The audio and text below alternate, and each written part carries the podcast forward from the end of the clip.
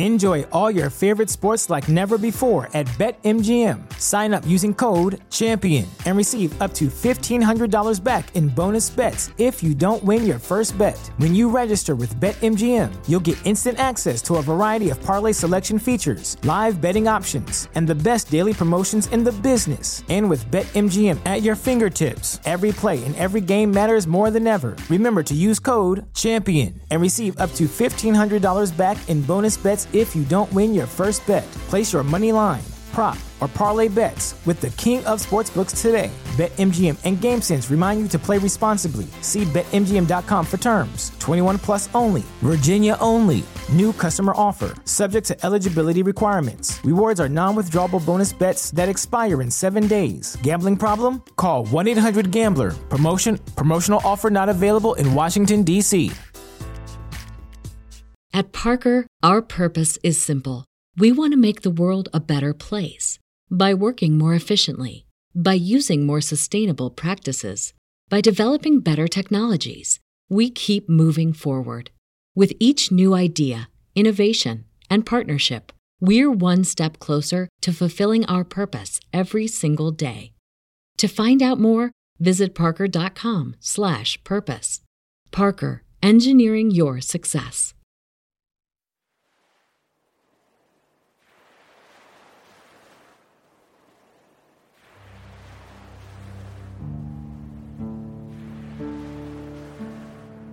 Tutto ho visto, tutto ho provato nella mia vita.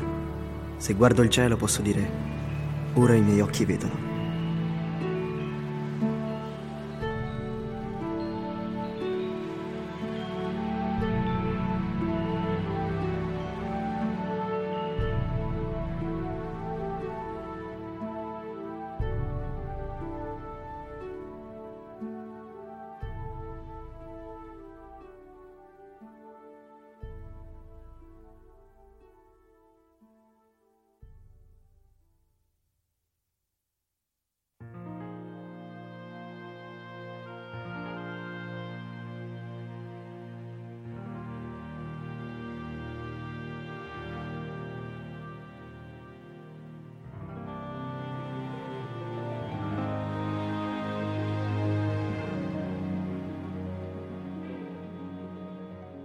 Qua, benvenuti alla prima diretta di questa nuova rubrica Twitch dei Tolkieniani italiani, da terra a mondo, l'architettura in Arda. Io sono Benedetta. E io sono Yuri. Saremo fondamentalmente i conduttori di questa avventura insieme a Maria Assunta, che ci raggiungerà nelle prossime puntate.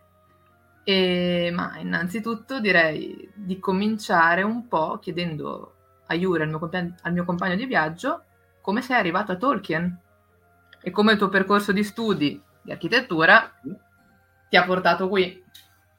Allora, le due cose sono in realtà abbastanza intrecciate già dall'inizio. Diciamo che mi è stato regalato, avendo già fama di avido lettore in giovane età, alcuni amici di famiglia mi regalarono per Natale una copia del Signore degli Anelli, quasi come sfida, perché sì, ero un bambino più o meno all'età di 7-8 anni, quindi regalare un librone del genere mai si aspettavano che mi prendesse così tanto, anche perché comunque diciamo lo stile di lettura, di scrittura di Tolkien, sappiamo che non è esattamente, specie il Signore degli Anelli rispetto all'Hobbit, non è esattamente di facile accessibilità per i più piccoli.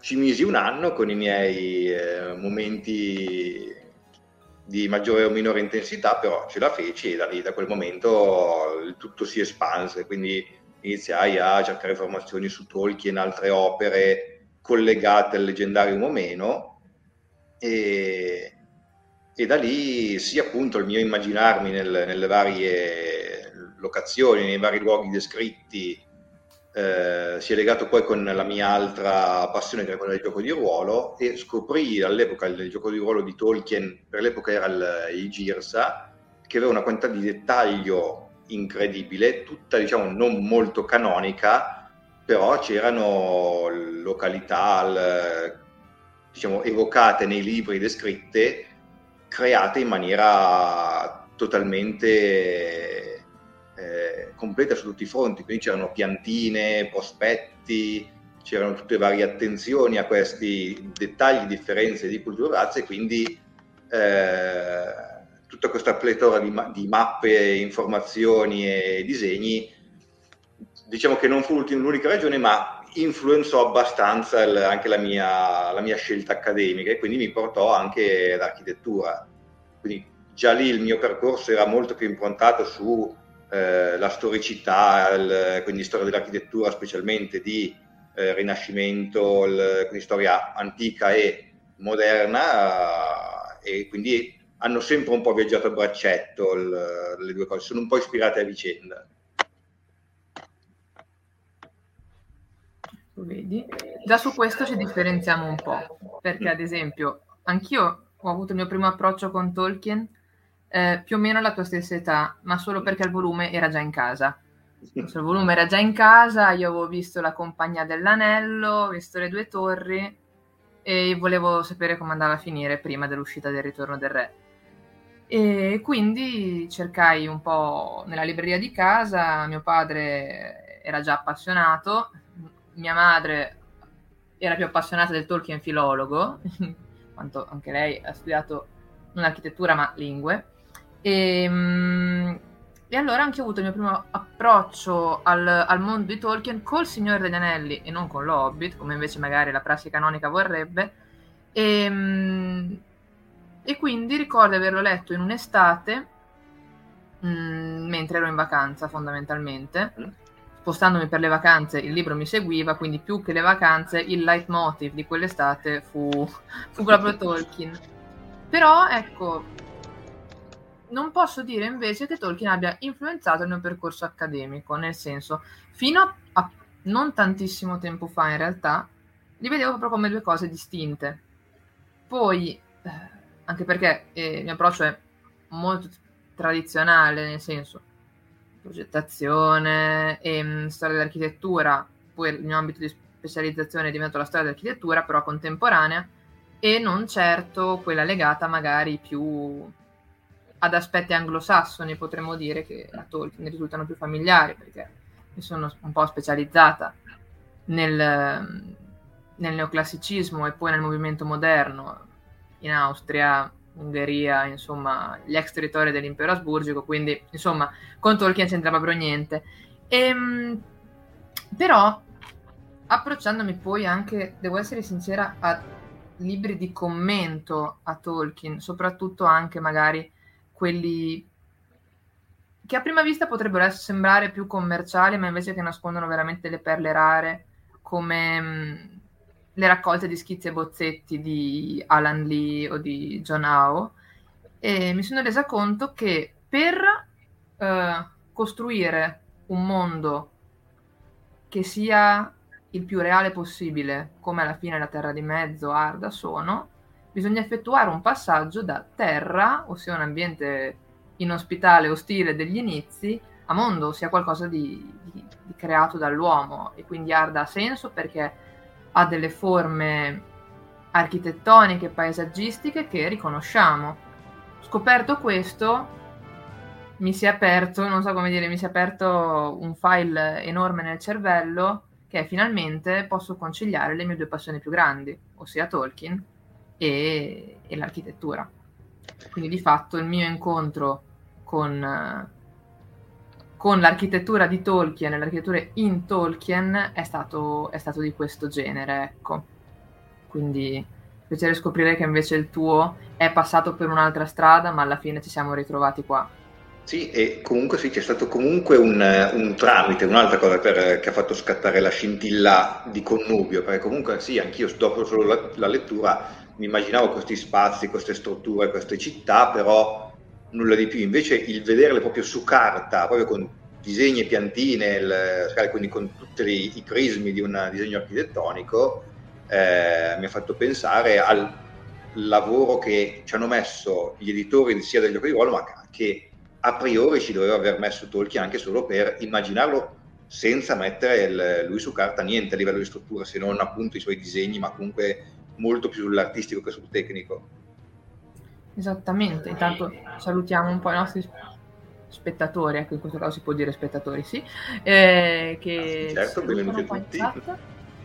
E, tanto benvenuti, speriamo che questa live vi piaccia e vi suscita un po' di curiosità. Questa sarà solo, diciamo un po' all'inizio, una live introduttiva per raccontarvi un po' quello che abbiamo intenzione di portare su questi schermi, ecco.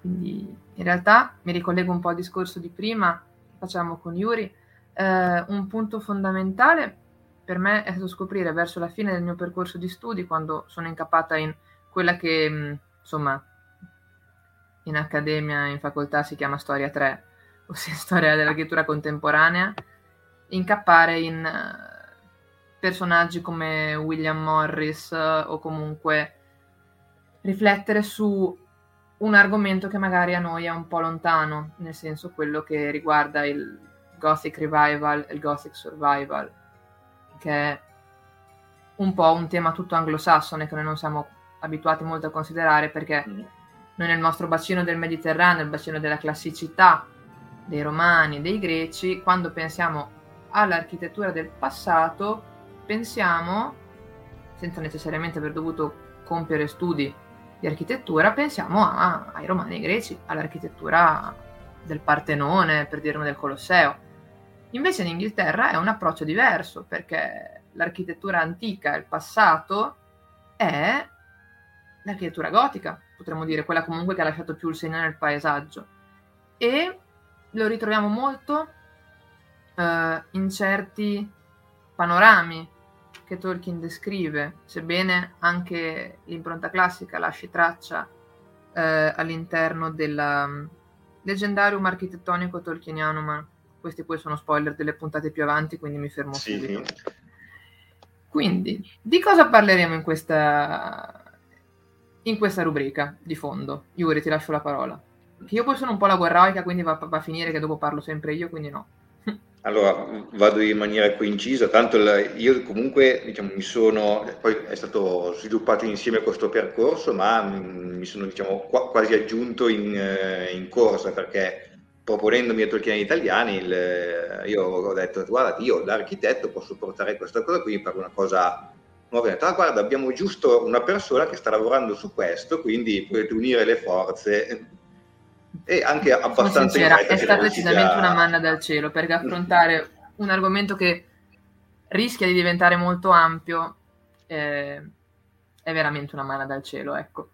Infatti poi abbiamo anche avuto un'ulteriore manna dal cielo con Maria Assunta, che si è aggiunta proprio alla squadra in questi ultimissimi giorni, quindi ancora più in corso d'opera.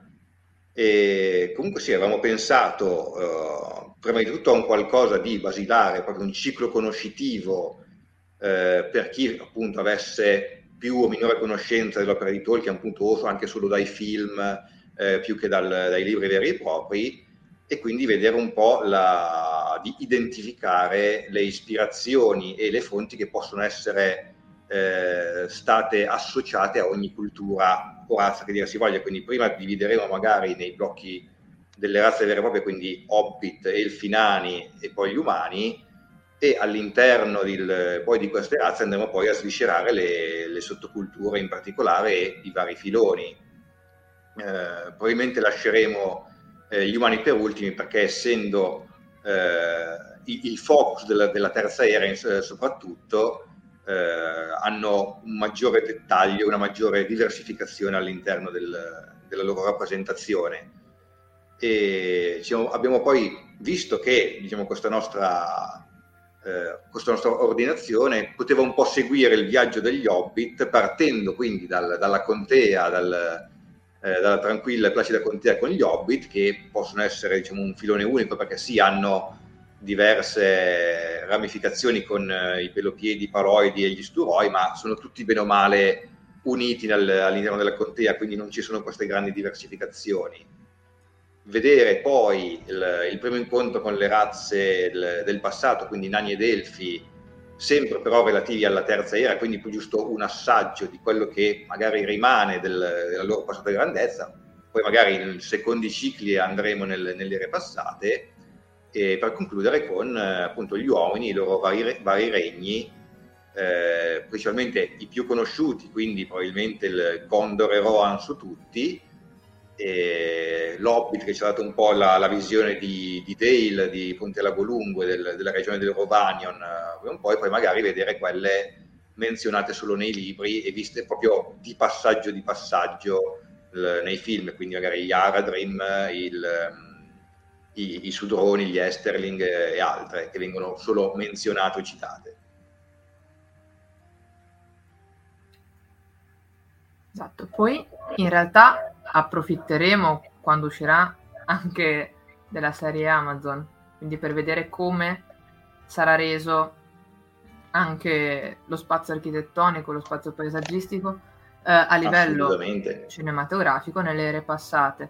Questo più avanti, quando avremo più materiale a disposizione, che per ora a parte qualche trailer, poi andrà visionato, vagliato, organizzato. Sì, ce la studieremo bene, mettiamola così.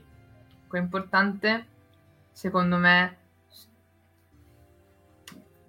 sottolineare il fatto che questa rubrica, anche se sull'architettura, che magari può sembrare un argomento un po' di nicchia, in realtà non è solo per architetti, ovviamente, ma la trovo molto appropriata per parlare di qualcosa che è veramente da architetti, in questo caso sia di come l'architettura sia la scena fissa della nostra esistenza. E come vale nel mondo qui fuori, e vale anche per il mondo di Tolkien. Probabilmente quello che noi ci immaginiamo leggendo, prima ancora di vederlo a livello cinematografico, dove qualcun altro lo immagina per noi, si rifà a un'esperienza dell'architettura che abbiamo, un'esperienza dell'architettura che non è necessariamente legata allo studio dell'architettura o all'esercizio della professione. Tutti noi abbiamo delle memorie architettoniche, che sono quelli che in un certo senso ci fanno sentire a casa in ogni centro storico dell'Italia, ma che ci spostano decisamente in un altro posto se andiamo solamente nel centro storico di una città inglese, di una città tedesca. Discorso diverso, poi non torno sempre lì, che è il mio punto di interesse, che è la Mitteleuropa, ma quella roba che si fa sentire a casa a Vienna, come a Praga, come a Budapest. E ci sono dei tratti comuni che costruiscono una memoria collettiva dell'architettura che troviamo nel mondo, ma che rende vero il mondo di Tolkien. C'è un aspetto di creazione e subcreazione anche nella resa visiva, anche se visivo in un libro è difficile da dire, nelle città, nelle strutture, nelle architetture del professore. E comunque questo è esemplificativo, perché comunque Tolkien, da non architetto, ha scelto di associare, diciamo, a ognuna delle sue culture della Terra di Mezzo, di Arda, un'ispirazione di una cultura del passato del mondo reale più o meno rimaneggiata, e di tale cultura comunque fa parte anche il modo di costruire, il modo di strutturare una casa, una città o un villaggio. Quindi per, diciamo, anche solo associazione, senza avere conoscenze particolari di architettura, comunque ha visto che quel tipo di cultura, con quello che ne conseguiva anche a livello architettonico, serviva per trasmettere quello che lui voleva appunto trasmettere come messaggio e come caratteristiche di una o dell'altra cultura. Assolutamente, questo è un minuscolo spoiler di quello che racconteremo, anche l'uso dell'architettura come resa di una sensibilità che cambia, che sia, magari questo è più legato ai libri, però anche come cambia la Contea quando è semplicemente la Contea e quando invece passa sotto il dominio di Saruman. C'è un cambiamento epocale anche nell'architettura che vi racconteremo, e che si rifà a un passato che Tolkien conosce e che non si è inventato di sana pianta, come il passaggio dall'architettura rurale inglese alle città industriali, a Birmingham, a Manchester, a qualcosa che lui conosceva e che non riconosceva come umano. Quindi anche certi aspetti di sensibilità umana e storica di Tolkien li ritroviamo anche nella resa architettonica delle strutture e delle architetture delle razze che prenderemo in esame, ecco. Come anche qualche giorno fa sui nostri canali social dovreste avere visto più o meno delle foto di Assisi, che in un certo senso, vista la piazza dove sorge la Basilica di San Francesco o vista da sotto guardando verso l'alto, insomma, Minas Tirith si presta bene tutto questo candore. Oppure qualcosa che si rifà anche all'immaginazione del singolo e a cui magari Tolkien non aveva pensato, ma solo per una questione geografica di lontananza, il monastero di San Giorgio in Cozziba, che si rifà comunque un tipo di architettura simile a quella delle città gondoriane come Minas Tirith o anche Osgiliath. Quindi sarà interessante vedere come anche la nostra immaginazione si può riallacciare, come la nostra conoscenza si può riallacciare, come anche la nostra esperienza ci può influenzare nella percezione del mondo tolkieniano. E un'altra cosa che secondo me è importante citare è da dove siamo partiti con quest'idea. Nel senso, qualche tempo fa è uscito il libro di John Garth sui luoghi della Terra di Mezzo. Ecco, diciamo che la nostra rubrica non vuole essere uno spin-off perché non siamo all'altezza di John Garth, però si pone su quel solco, nel senso è un libro molto bello che secondo me vale la pena conoscere e compulsare, mi viene da dire, proprio perché è fatto estremamente bene, è bellissimo.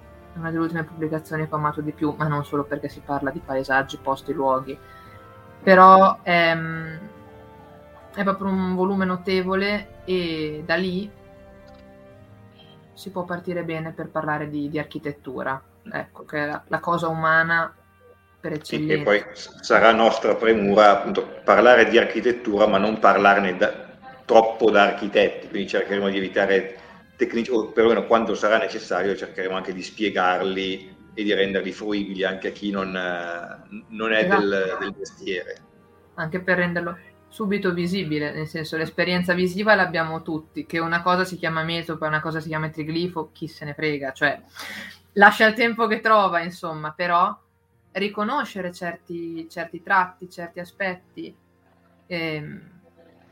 per poi a un certo punto magari dire ma quello l'ho già visto altrove, e quindi assumerà un consenso diverso. E sarà interessante anche vedere, magari comparare un po' la resa a livello cinematografico, soprattutto in quello che conosciamo già, ossia la trilogia del Signore degli Anelli, ma anche spostandoci via via con come si è deciso di rendere la Montagna Solitaria, Erebor, Dale e così via, anche per vedere come altri, come dicevo prima, l'hanno immaginata per noi. Stavo pensando adesso proprio, stavo cercando di ricordarmi se il vecchio film di Ralph Bakshi aveva qualche immagine di paesaggio, di strutture. Non mi pare fosse così pregno di immagini di città o altro, anche perché prendendo solo fino alle Due Torri tutta la parte gondoriana non era stata trattata nel primo film. Vero. Perché anche quello sarebbe stato bello vedere, diciamo, la differenza tra queste altre rese su grande schermo, per così dire. Assolutamente, ma anche magari il confronto tra come diversi illustratori hanno reso anche l'aspetto architettonico. Mi viene in mente, a parte Alan Lee e John Howe, che comunque sono più concentrati sul Signore degli Anelli, ma anche le vedute di Valinor di Ted Nasmith, la resa delle città elfiche, e anche all'interno ormai talmente autorevoli da essere considerate quasi automaticamente canoniche. Sì. E anche ad esempio le diverse la gran parte della rubrica, penso, come diceva Yuri, si concentrerà sull'aspetto degli uomini, quindi Gondoriani, Rohirrim e anche quelli che rimangono un po' più nascosti tra le pagine, ma anche vedere come la cura che Tolkien ha messo nella differenziazione anche architettonica delle diverse stirpi elfiche. Pensate anche magari, per chi ha visto i film così, la risa di Gran Burrone rispetto a Bosco Atro, oppure anche solo ai flat di Lothlorien, che Lothlorien a livello di architettura è semplicissimo, sembrerebbe, invece è una cosa molto costruita e molto ragionata, quindi credo che ne avremo di cui parlare, insomma. E poi ovviamente non siamo, diciamo, sordi a richieste, quindi diciamo la chat e i nostri spettatori saranno un po' sia la cartina da tornasole per vedere se siamo abbastanza comprensibili o troppo tecnici, o se ci sono poi curiosità, argomenti da trattare. Poi diciamo dopo la nostra idea, la nostra speranza è che dopo un primo ciclo di introduzione, di appunto di fondazione, si possa andare su argomenti un po' più particolari e magari anche soddisfare curiosità che vengono sollevate dalla chat. Esattamente. Un po' di saluti ancora, qualcuno lo conosciamo come da Marwen. Un'altra cosa è che secondo me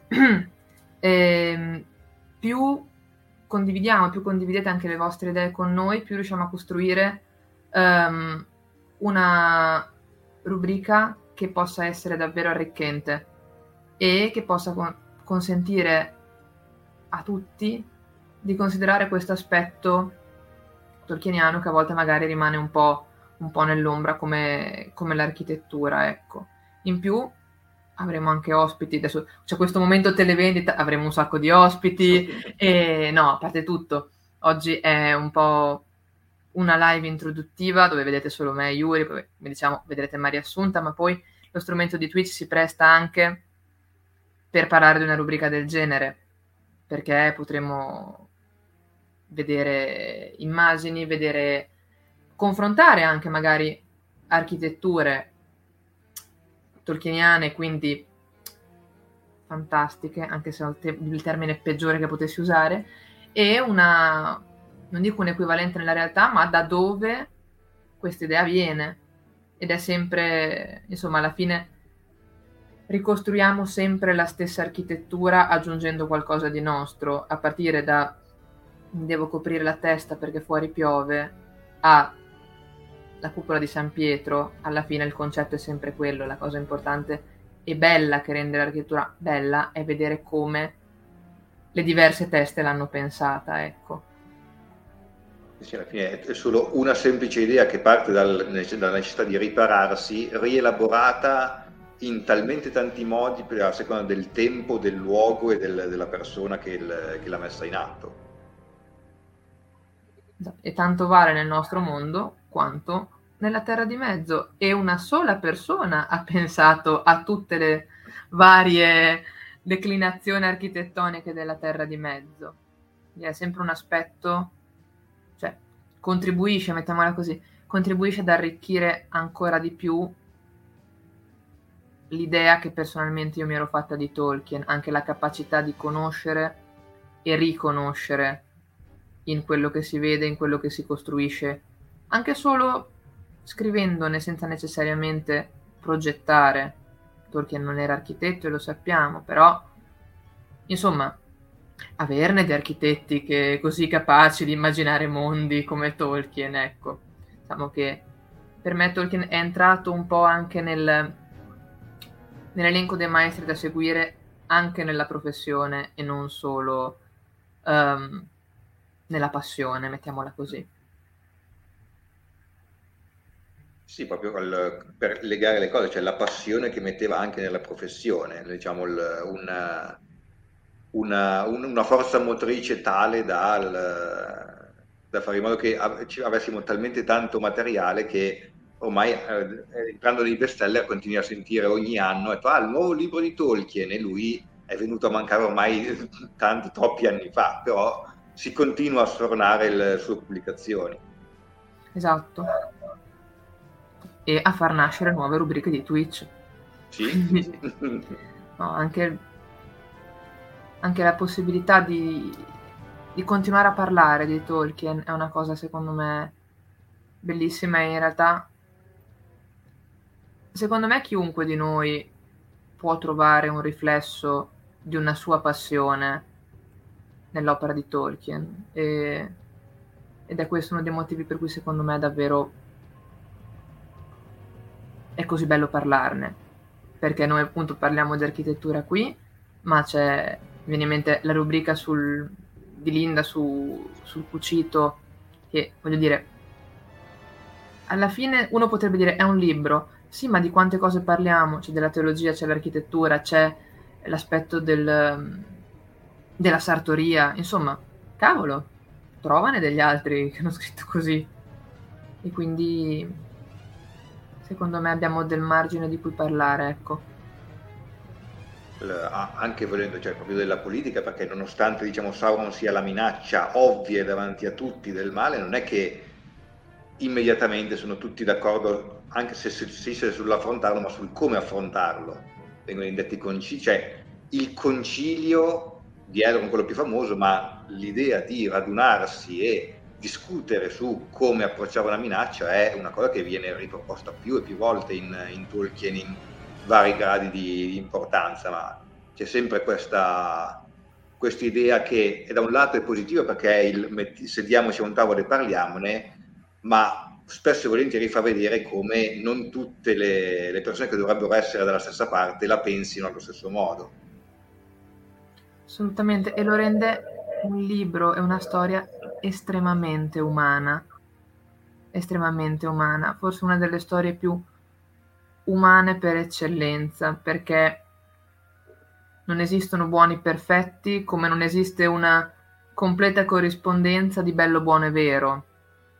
Quindi, e quindi davvero, secondo me, anche nell'architettura possiamo riflettere tutto ciò, vedere quanto anche nell'architettura magari di Mordor, provare a trovare qualcosa in Isengard. Isengard è uno dei grandi momenti di riferimento alla rivoluzione industriale, anche questione del progresso, quanto è buono in un senso e quanto invece può essere deleterio nell'altro. Anche la volontà di distruzione di Isengard da parte degli Ent è qualcosa veramente alla portata di ogni essere umano, se questo essere umano ne ha voglia. E davvero potremmo parlare di costruire una rubrica sull'architettura potrebbe cominciare a diventare un po' noioso, ma è la parola giusta. Potremmo davvero costruire qualcosa di bello, cioè che sia bello e buono in questo caso. Però sì, anche appunto vedere questo, allora, hai parlato di Isengard, ma il vedere come uno stesso posto cambi nel suo circondario durante le ere, perché sì che abbiamo tra tutte e tre le ere quasi 10.000 più anni di storia, sembra che tutto si muova lentissimamente, perché alla fine in 10.000 anni, se pensiamo a quanto può essersi evoluta la civiltà umana nel mondo reale, quanto in realtà è quasi rimasta immutata, se non nell'ultimissimo periodo, nelle tre ere, quella di Tolkien, sembra che sia tutto molto statico. In realtà le cose si muovono, e in maniera forse più sottile, più delicata quasi. Va visto il dettaglio, va letto magari un significato non proprio messo lì in evidenza. La storia racconta, ma lo sfondo fa vedere molte più cose per chi sa osservare e sa leggere i segnali. Assolutamente. Bene, ovviamente se avete consigli da darci, curiosità, idee, dubbi, domande, perplessità, cosa vi aspettate, anche cosa pensate che possa uscire da questa avventura.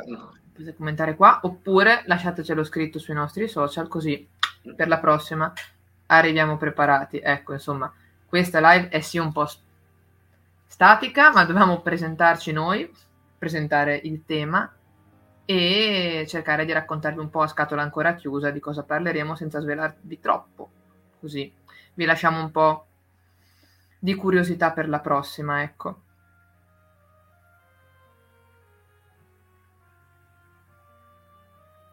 Yuri, tu hai qualcosa da aggiungere? No, sto pensando, magari si potrebbe poi in seguito appunto vedere quando ci sarà un focus su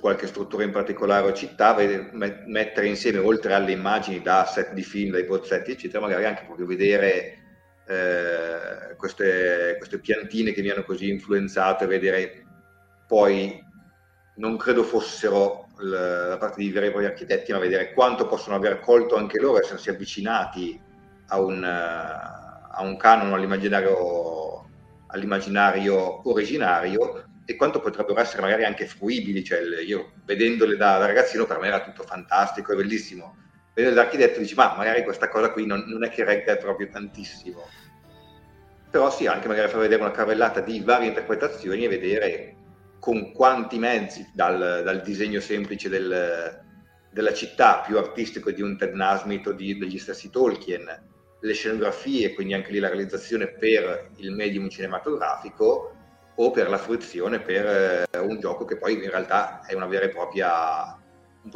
disegno esecutivo quasi.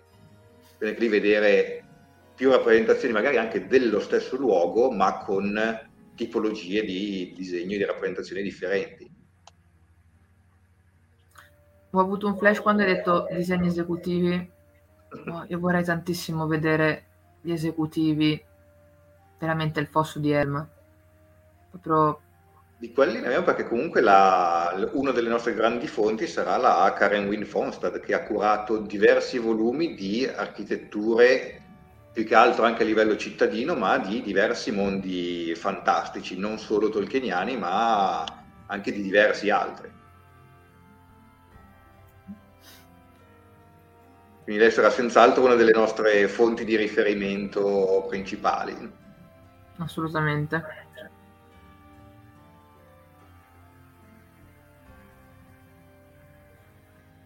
Bene.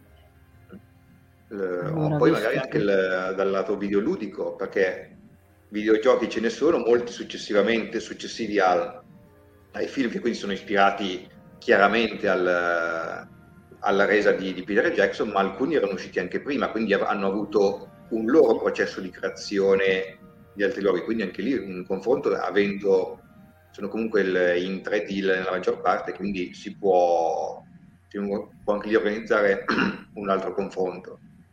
Sì, mentre parlavi mi è venuto in mente che la primissima edizione dell'Hobbit in cui incappai, che era una roba penso che fosse uscita con un quotidiano tra l'altro, e alla fine avevo una raccolta di illustrazioni delle diverse edizioni pubblicate un po' in giro per il mondo, e al di là della bellezza in sé più o meno di gusto, insomma, dei diversi illustratori, era interessante vedere come, in un certo senso, la provenienza dell'illustratore rappresentasse una stessa scena in modo diverso.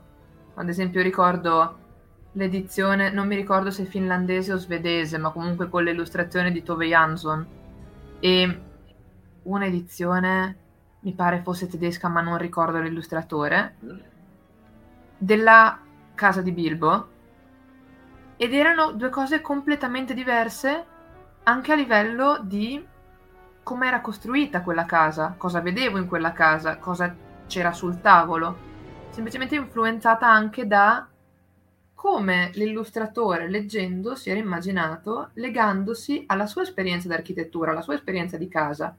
E questo è stato molto interessante, anche perché è stata una delle prime comparazioni tra illustrazioni che avevo fatto quando ero piccolina. Dicevo, guarda un po'. Quindi anche questo era interessante, mi aveva colpito molto. Ah sì, sì, si può anche andare a caccia di quello, diciamo, noi abbiamo nomi ormai appunto consolidati dell'immaginario di Tolkien, ma magari illustratori che potrebbero essere orientali, quindi cinesi, giapponesi, russi, sudamericani o indiani potrebbero avere delle rappresentazioni riadattate. Però ci fosse arrivato andando un po' fuori tema, ma vennero messi in evidenza delle copertine di Harry Potter di una casa forse russa o comunque dell'est europeo, che le aveva uno stile totalmente differente, quindi avevano un po', per un attimo ho avuto questo momento di fulgore su internet quando vennero scoperte. Come vedete il tema è ampio e prende un sacco di ramificazione, e poi gli architetti tendono un po' a viaggiare, a mettere idee sul tavolo, esatto, fino a che non c'è più spazio, quindi. Però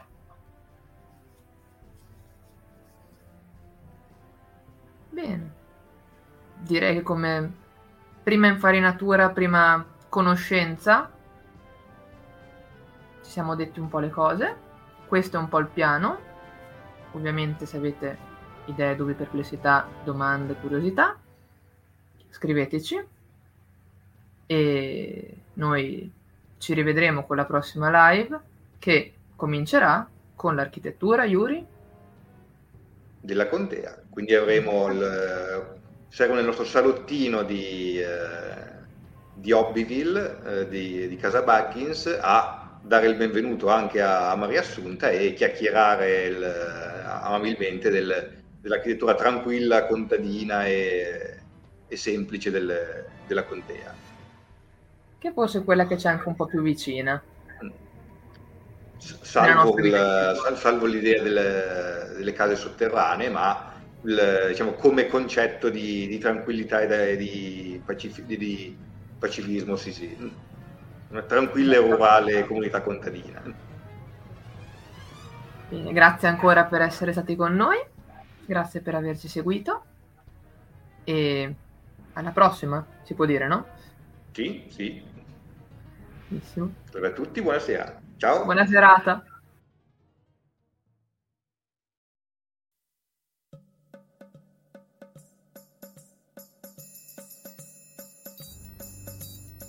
Avete ascoltato Imladris, il podcast dei tolkieniani italiani, realizzato con il patrocinio di Fantascientificast, podcast di fantascienza e cronache dalla galassia. Tutte le puntate sono disponibili sul sito ufficiale di Fantascientificast e sui principali servizi di streaming on demand. Il podcast ha carattere esclusivamente ricreativo e divulgativo, non ha alcun scopo di lucro e viene diffuso gratuitamente. Imladris è una produzione amatoriale, non si intende infrangere alcun copyright, i cui diritti appartengono ai rispettivi detentori. Autorizzazione SIAE 561253559. Nessun Bait e nessun Elfo sono stati maltrattati durante la produzione di questo podcast.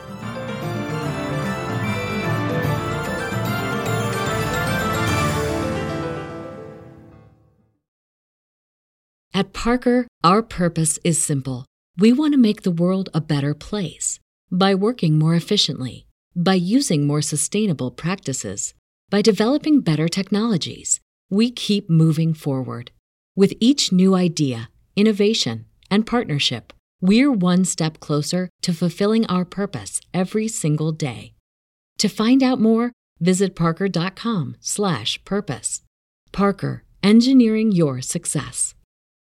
As humans, we're naturally driven by the search for better. But when it comes to hiring, the best way to search for a candidate isn't to search at all. Don't search, match with Indeed. When I was looking to hire someone, it was so slow and overwhelming. I wish I had used Indeed. If you need to hire, you need Indeed. Indeed is your matching and hiring platform, with over 350 million global monthly visitors according to Indeed data, and a matching engine that helps you find quality candidates fast. Ditch the busy work. Use Indeed for scheduling, screening, and messaging so you can connect with candidates faster. And Indeed doesn't just help you hire faster. 93% of employers agree Indeed delivers the highest quality matches compared to other job sites, according to a recent Indeed survey. And listeners of this show will get a $75 sponsored job credit to get your jobs more visibility at Indeed.com/podcast. That's Indeed.com/podcast. Terms and conditions apply.